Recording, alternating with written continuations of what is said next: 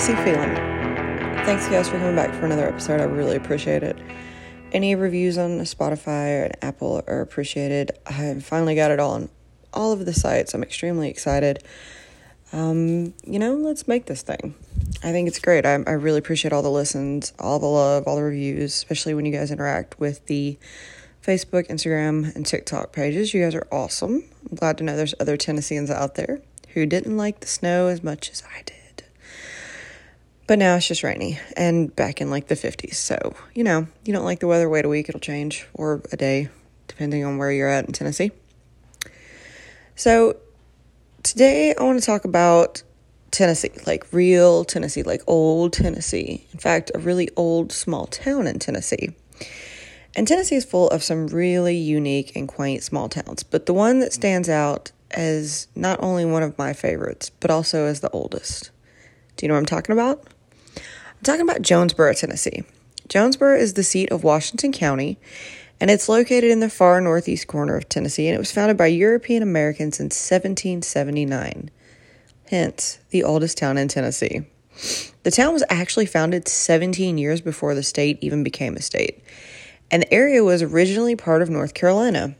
It was also named after a North Carolina legislator, Willie Jones, who has supported the state's expansion across the Appalachian Mountains. The area of Jonesborough has a long history dating back to the original settlers that were here, and they were prehistoric mound builders. The Cherokee, Chick- Chickasaw, Creek, and Shawnee also inhabited the area when Hernando de Soto visited the area in 1540. The town is actually located on land that belonged to the Cherokee and Yuchi peoples. Now, the first settlers in the area were William and Lydia Bean, and they built a cabin on the Watauga River and then settlers from Virginia and North Carolina soon followed into the area.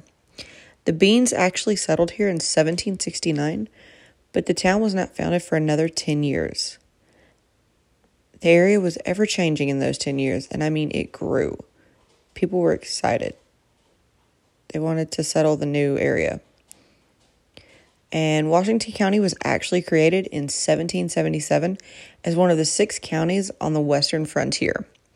So remember, this is part of North Carolina. It's moving out, it's growing west, and this is their western frontier. Because when I first read it, I was like, what? It's east. But you have to remember, we're talking about from North Carolina. And Washington County was actually the first county west of the mountains. And the General Assembly of North Carolina established Jonesborough as the seat of the newly formed Washington County in 1779. It's a very, very old town full of history. It's quaint, it's adorable and it's you know it's interesting. It's a really interesting little area. Now the area grew and even helped to fight off the british in the 1780s at the battle of kings mountain as they marched over the smokies as the over mountain men that's what they were named to defend their land. And they wanted to keep their land. Now the area actually stayed together and even tried to form their own state in 1784 as the state of franklin a group from the area felt that they were not correctly represented in the Western District of North Carolina, so on December 14th, 1784, the delegates met in Jonesborough and formed the new state of Franklin, named after Ben Franklin. And Jonesborough would again serve as its capital until they established a new one in Greeneville. John Sevier, who actually helped push for this new state, was elected as mayor in 1785 and Franklin actually functioned as the 14th state, but was never fully recognized by Congress. North Carolina eventually reclaimed Franklin after the Battle of the State of Franklin. This lost state actually lasted from 1784 to 1790.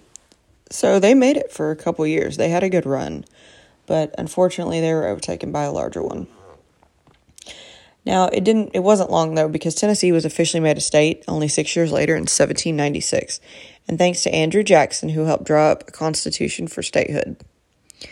Tennessee had about 77,000 people in the area at the time, and Andrew Jackson actually spent a lot of time in Jonesborough and even served as attorney in the Western District of North Carolina.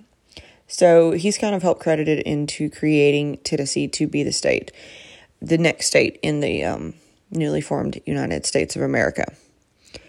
And Tennessee elected John Sevier as its first governor. The Constitution draw, had was drawn up and actually provided for universal male suffrage, including free blacks. So Tennessee was a little bit ahead of its time at that point. Now, in 1797, it brought changes to Jonesborough, and that's the, because the Chester Inn was built. The Chester Inn is actually still standing. It is the oldest building original to Jonesborough's commercial district. William Chester, a doctor, constructed the building so that he would capitalize on those traveling through the town via sta- stagecoach. The wooden frame building is owned by the state of Tennessee now, and it's actually been restored. You can still see it to this day. But the inn was famous in its time. It was actually visited by a lot of famous people. It was uh, President Jackson, Johnson, and Polk all stayed there. And Jackson was also known for his time there as he helped put out a fire in the town, and on another occasion, he was threatened with tar and feathering by John Sevier's supporters. So apparently, Jackson's rowdy reputation didn't just start as his presidency. Um, honestly, Andrew Jackson sounds like someone that you would have fun hanging out with, but you're just never quite sure what's going to happen when you're around them. I don't know, it sounds like a fun time to me. Now, Jonesborough continued to grow and even got a mail route twice a week in the 1800s. The area was actually growing, like more people were coming to it and passenger like travel through was picking up and the mail service actually ended up becoming 3 times a week by 1834 as it was a growing town.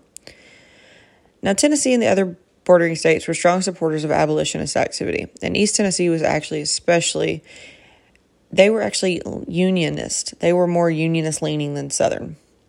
And the area actually had relatively few stay- slaves compared to other parts of Tennessee. Elihu Embree of Jonesborough founded Manumission Intelligencer in 1819, and it was renamed the Emancipator a year later.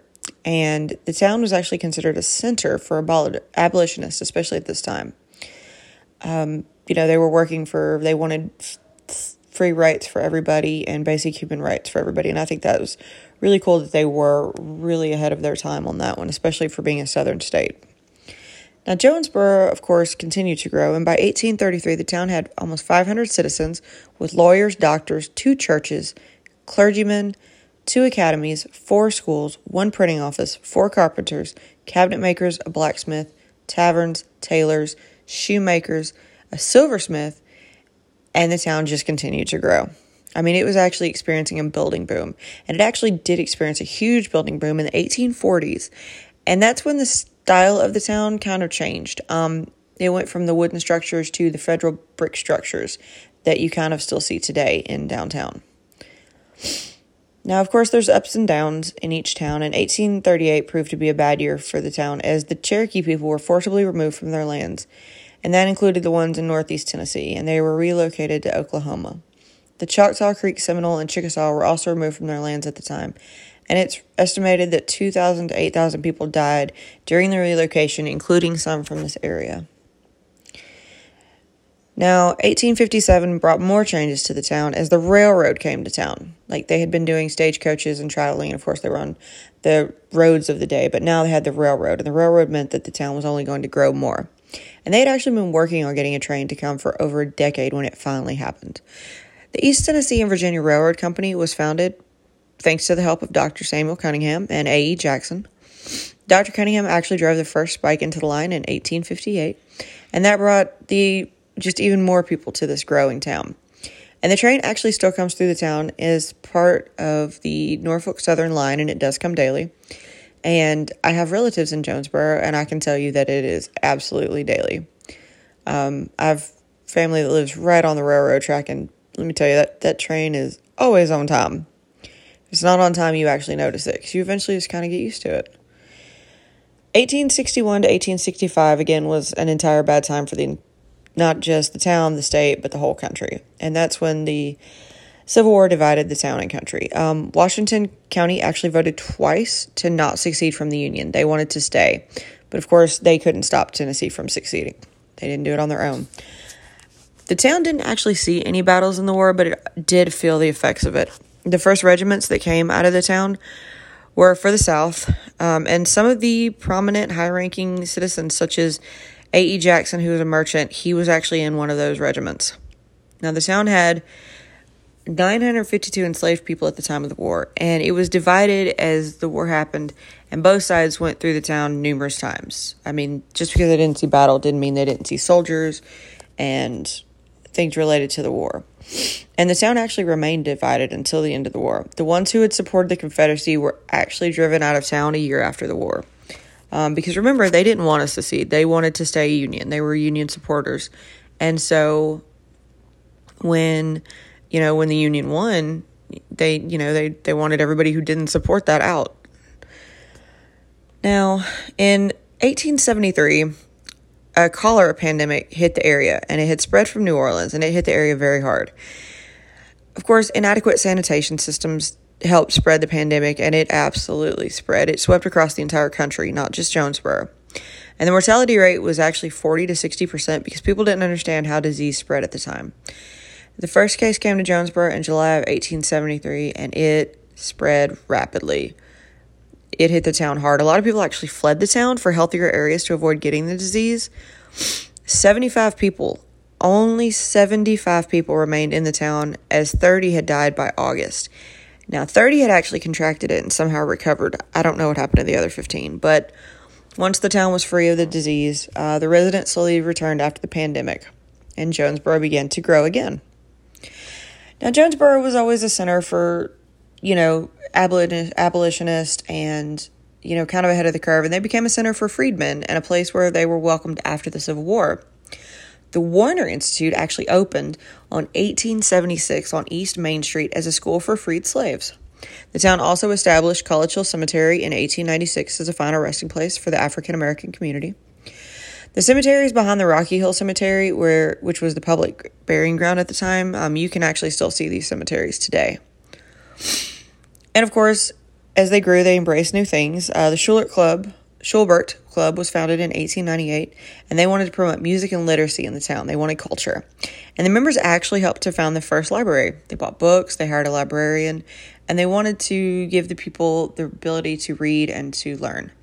They also supported musical events, and it's actually still an active club in the town today.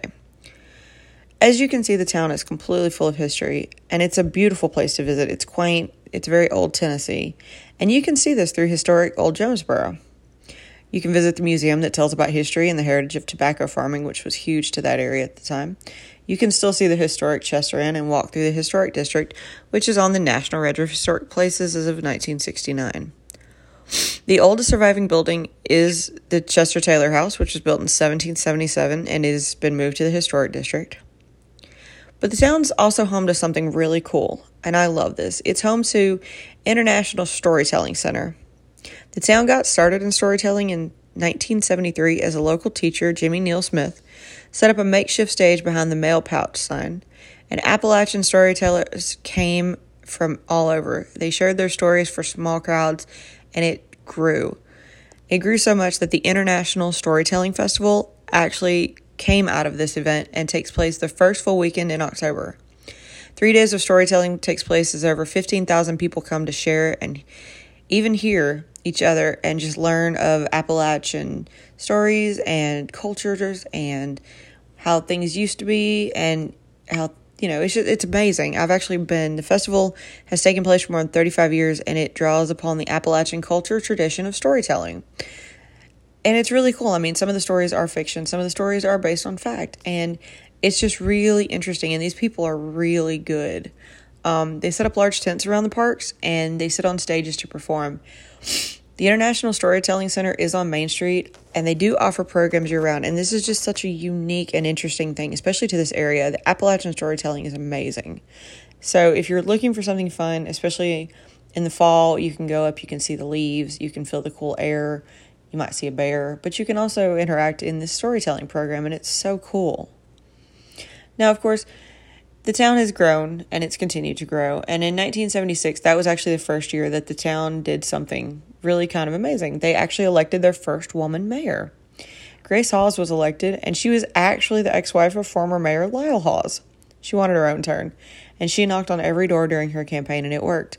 She won, and she paved the way for future female candidates. And I think that's great. I can only imagine how she felt as being his wife when he was mayor and seeing what he did and the mistakes he made. And I'm sure she did an amazing job. Now, the town continues to grow and is home to about 6,000 people. And it continued to stick to its history as the oldest town in Tennessee. Walk the quaint downtown.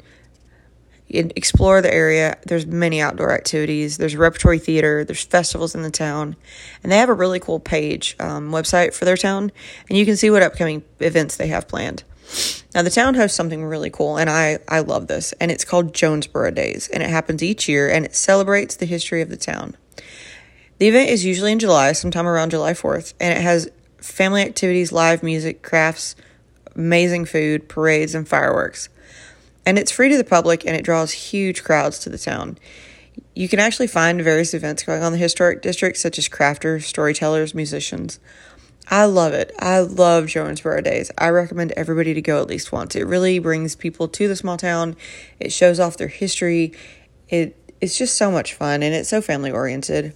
Um, the parade was so cool. It's just fun. It's, and they're just kind of like all over the little town. There's not just like one route. You just kind of get to explore all of Jonesborough and take it in. Jonesborough really does have something for everyone. You can explore Tennessee history, listen to storytelling, learn a new, or even learn storytelling. You can visit the local street market, eat the local food, or you know what? Maybe you might even run into the ghost of Andrew Jackson. That's right. A local legend in the town holds that the ghost of Andrew Jackson occasionally appears in the vicinity of the Chris, the, the Taylor house. The future U.S. president spent several months in the house, and maybe he enjoyed it so much that he just hung around. But you won't know until you go. I hope that you guys had fun listening to my episode about Tennessee's oldest town. I think it's an amazing place. I think everyone needs to go once and to explore it. It's really cool. They seem like they're always ahead of their time, and I'm sure that can, Jonesborough will continue to grow throughout these, you know, even in the coming years. And I'm sure they're going to do something new and ahead of the curve again. I really appreciate you guys listening. Um, don't forget, you can find me on Instagram, Facebook, TikTok. You can email me at that tea feeling at gmail.com. Send me a topic request, comments, just say hi. Tell me you hate the snow. it's fine. I love interacting with you guys. Thank you again for listening. I hope that everybody has a great week. And don't forget to stay country, y'all.